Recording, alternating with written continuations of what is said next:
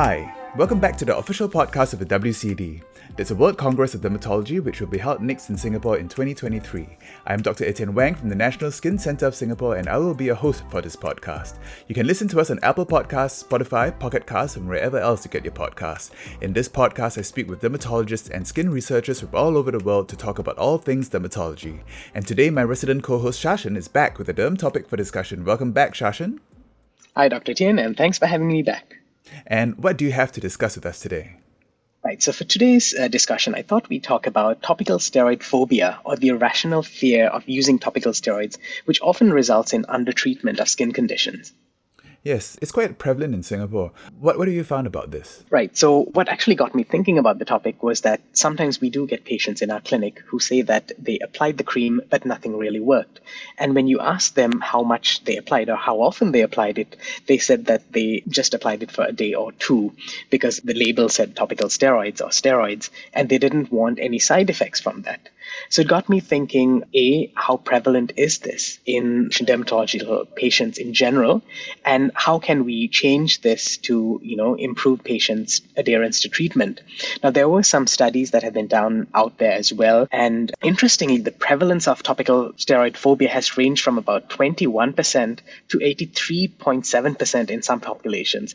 And I thought that was extremely high. Yes, and I think it's, uh, it's very culturally specific as well. And also, you know, there's so many things that go into a patient's perception of topical steroids, everything from the media to the patient sitting next to them in the waiting room to a lot of different things. So it's very hard to pinpoint. What do you think is the actual cause of this?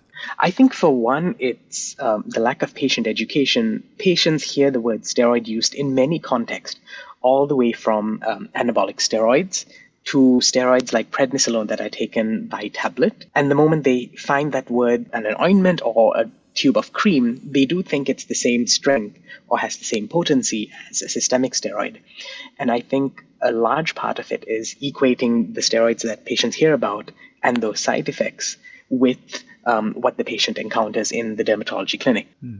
There's also the complete opposite patient who comes in with very potent topical steroids that they've obtained from either a general practitioner or overseas in some pharmacy, and they refuse to stop using it. I think it's it's pretty much the flip side of the same coin.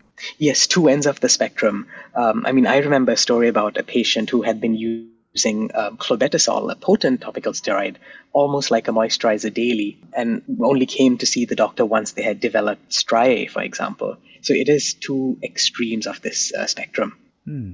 And what do you think is a solution to this problem? I think the physician, either the dermatologist or the general practitioner who first sees the patient, has a lot of power in educating the patient. I know some clinics at SGH, for example, we try to give, uh, give the patient a leaflet to counsel them about topical steroids because it's at that first visit that the patient usually forms a very strong, sometimes even unshakable idea about the medication that they're about to apply. And often, when patients come to us, say the second visit or the third visit, they often say, I wish the previous doctors had told me that this is how I should apply the topical steroids, or this is what steroids can do to my skin. If I knew that, I would have used it correctly. So I think educating them early on before they come up with their own ideas or get misconceptions is very important. Well, coincidentally, our co host Ellie has a study that's almost exactly what we're talking about. Can you tell us a bit more about this study? Yes, so this was a study, it was a double blinded randomized control trial. Uh, it had about 275 patients, and the patients in the intervention arm were given an educational video and a patient information leaflet, which targeted some common misconceptions on uh, topical corticosteroids. Thereafter, they assessed these patients' steroid phobia using a scale. It was called the topical, topical corticosteroid phobia scale. And interestingly, the mean score in the intervention arm decreased at one month and three months, respectively. And now, this reduction was mainly in the knowledge domain. Patients do have certain fears and behaviors, but what this study did show was that even a targeted education given at a single time point improved the score in the knowledge domain. And I think that's a great starting point. Yeah, I think a patient video or even a very well produced public education video is very useful in this situation. I was actually go- went on YouTube earlier to see whether I could find any videos educating about topical steroids, and you know, there are almost none. None, none of the skincare influencers are actually talking about it. And I think it would make a great topic for a video. Absolutely. And I find that, I mean, especially in today's uh, climate, a video is uh, more accessible and more interesting to watch than, for example, um, a leaflet. So much far reaching media. Yes, yes, absolutely. Okay, thank you for that very thought-provoking topic, uh, Sashen. I'm sure everyone in listening will have some sort of experience with this conundrum.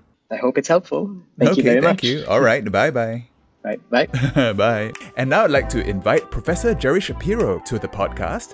He is a professor at the Ronald Perelman Department of Dermatology at the NYU Grossman School of Medicine, and previously he was at Vancouver Coastal Health Research Institute, and he was the president of the WCD in Vancouver in 2015.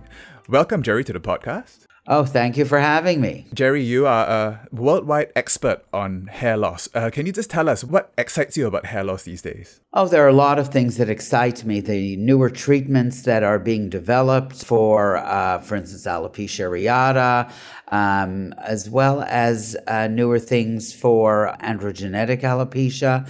When I started 30 years ago, there was very little to offer patients who came into our office. Now, Three decades later, we have a palette of options to offer our patients. Yes, I, I agree. I mean, these days, a, a consultation for androgenic alopecia takes quite a long time going through all the options that are out there. What do you think is the most promising thing on the horizon for androgenic alopecia?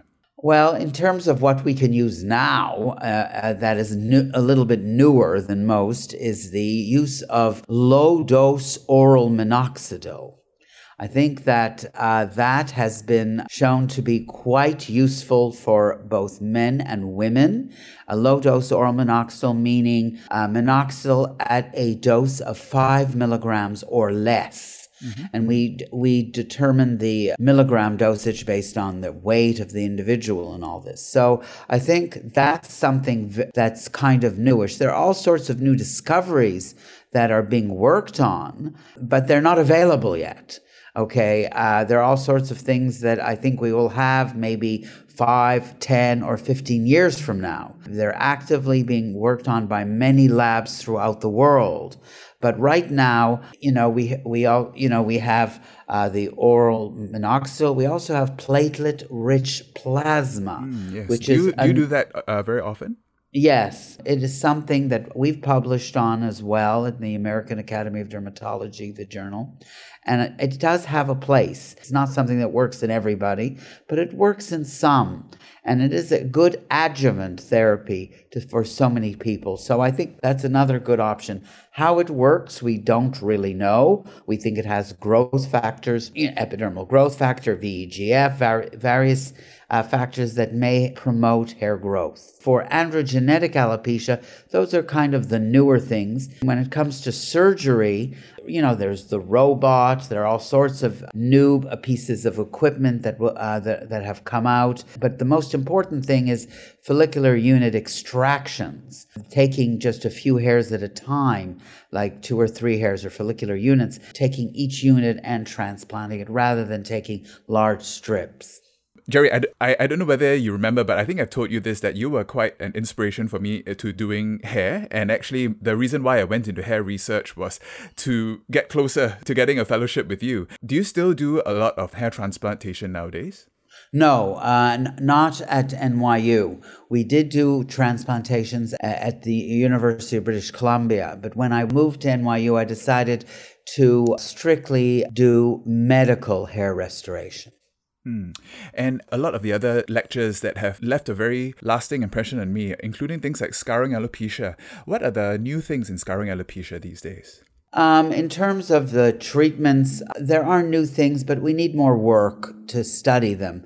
For instance, the whole idea of mast cells in lichen planopilaris, which was found by uh, Angela Christiano's lab, may have some importance in terms of treating patients with antihistamines. But we need more studies to help prove that it really may, really makes a difference. But I think her discovery of that, you know, adds another tool that we might be able to use. Also, the use of JAK inhibitors in scarring alopecia may be of benefit, both topical or oral, in certain individuals who have lichen planopilaris. So th- there, there are various immunomodulators, uh, newer ones that can be used in scarring hair loss. Of course, I mentioned earlier that you were the president of the WCD in Vancouver in 2015. Do you have any advice about running the WCD for next year? Well, I think that the main thing is to get the word out. Uh, we went everywhere. As president, I went to several uh, meetings, uh, definitely the AD, uh, the Latin American meetings, the European meetings, the Asian meetings. We went to all the meetings to help promote. We had booths in every meeting. It, the most important thing is to promote it. Now, because of COVID, you didn't really have the opportunity yeah, it, uh, to do all those things, and it's, it's it was a problem. I think it's a problem for us. We were we had carte blanche in, in terms of time to go to uh, these places and promote the meeting. That's how people knew about us, and um, always at talks present a slide that promotes the meeting and make sure that people know about it and what fabulous things your city or your country can do to make it very interesting. And Singapore is such an interesting place, one of the most interesting in the world. And to highlight the beauty and all the activities, the restaurants, everything that is just so wonderful about Singapore. Hmm, wow, thank you. Yes, Jerry, you were a visiting professor for, my, for a hospital a few years ago. Do you remember? That's when I first met you. Yes, yes. And you approached me for a fellowship even at that point. yes. As in, I wanted you, but I, I somehow it didn't work out. Uh, but I, I, I, definitely was there. Uh, but I've been there many times. One of my former fellows, Eileen Tan, is there. Mm-hmm. I visited her as well. So uh, it's a wonderful place. I've been to Singapore quite a few times, and I love it. And uh, what's your favorite memory of Singapore? Well, my favorite memory was going to, I think it's called MBS, is mm-hmm. Marina Bay the Marina Sands. Bay Sands, a casino. Yes. Uh, well, the casino, the there was a pool on the top, the restaurant. I remember that was what that was a highlight, just to go see that building. Also to go into that Louis Vuitton island, okay, was absolutely interesting because I'd not seen such a, a big store for Louis Vuitton, in, uh, you know, with an island just created for it. and now it's got one next to it for an Apple store. Oh, does it? Okay. Yeah. Anyway, I mean, you've got everything there. Yes, so people should be very excited to come to the WCD next year. Yes. Oh, they should. There's so much to do. It's not only clean, but it's 100% safe. Yes. Okay. You know, everyone feels safe in that city. Women have no problem. You know, they feel safe wherever they go. I think it's just uh, a great city in terms of cleanliness, beauty and safety. Okay, well, thank you. That is a great advertisement for the WCD. And I'd like to thank you again for coming on this podcast, Jerry, and also for being an inspiration and a mentor to me as well. My pleasure. Hope to collaborate very soon. Yes, thank you, Jerry. Okay. Okay. You're Bye. welcome. Bye. That's great. Bye bye. Bye. And that was the official podcast of the WCD. Don't forget to follow us on all our socials on Facebook, Instagram at WCD 2023 Singapore, and check out our WCD website, WCD2023Singapore.org, for more updates and content on the WCD. And until next time, stay safe and use sunblock.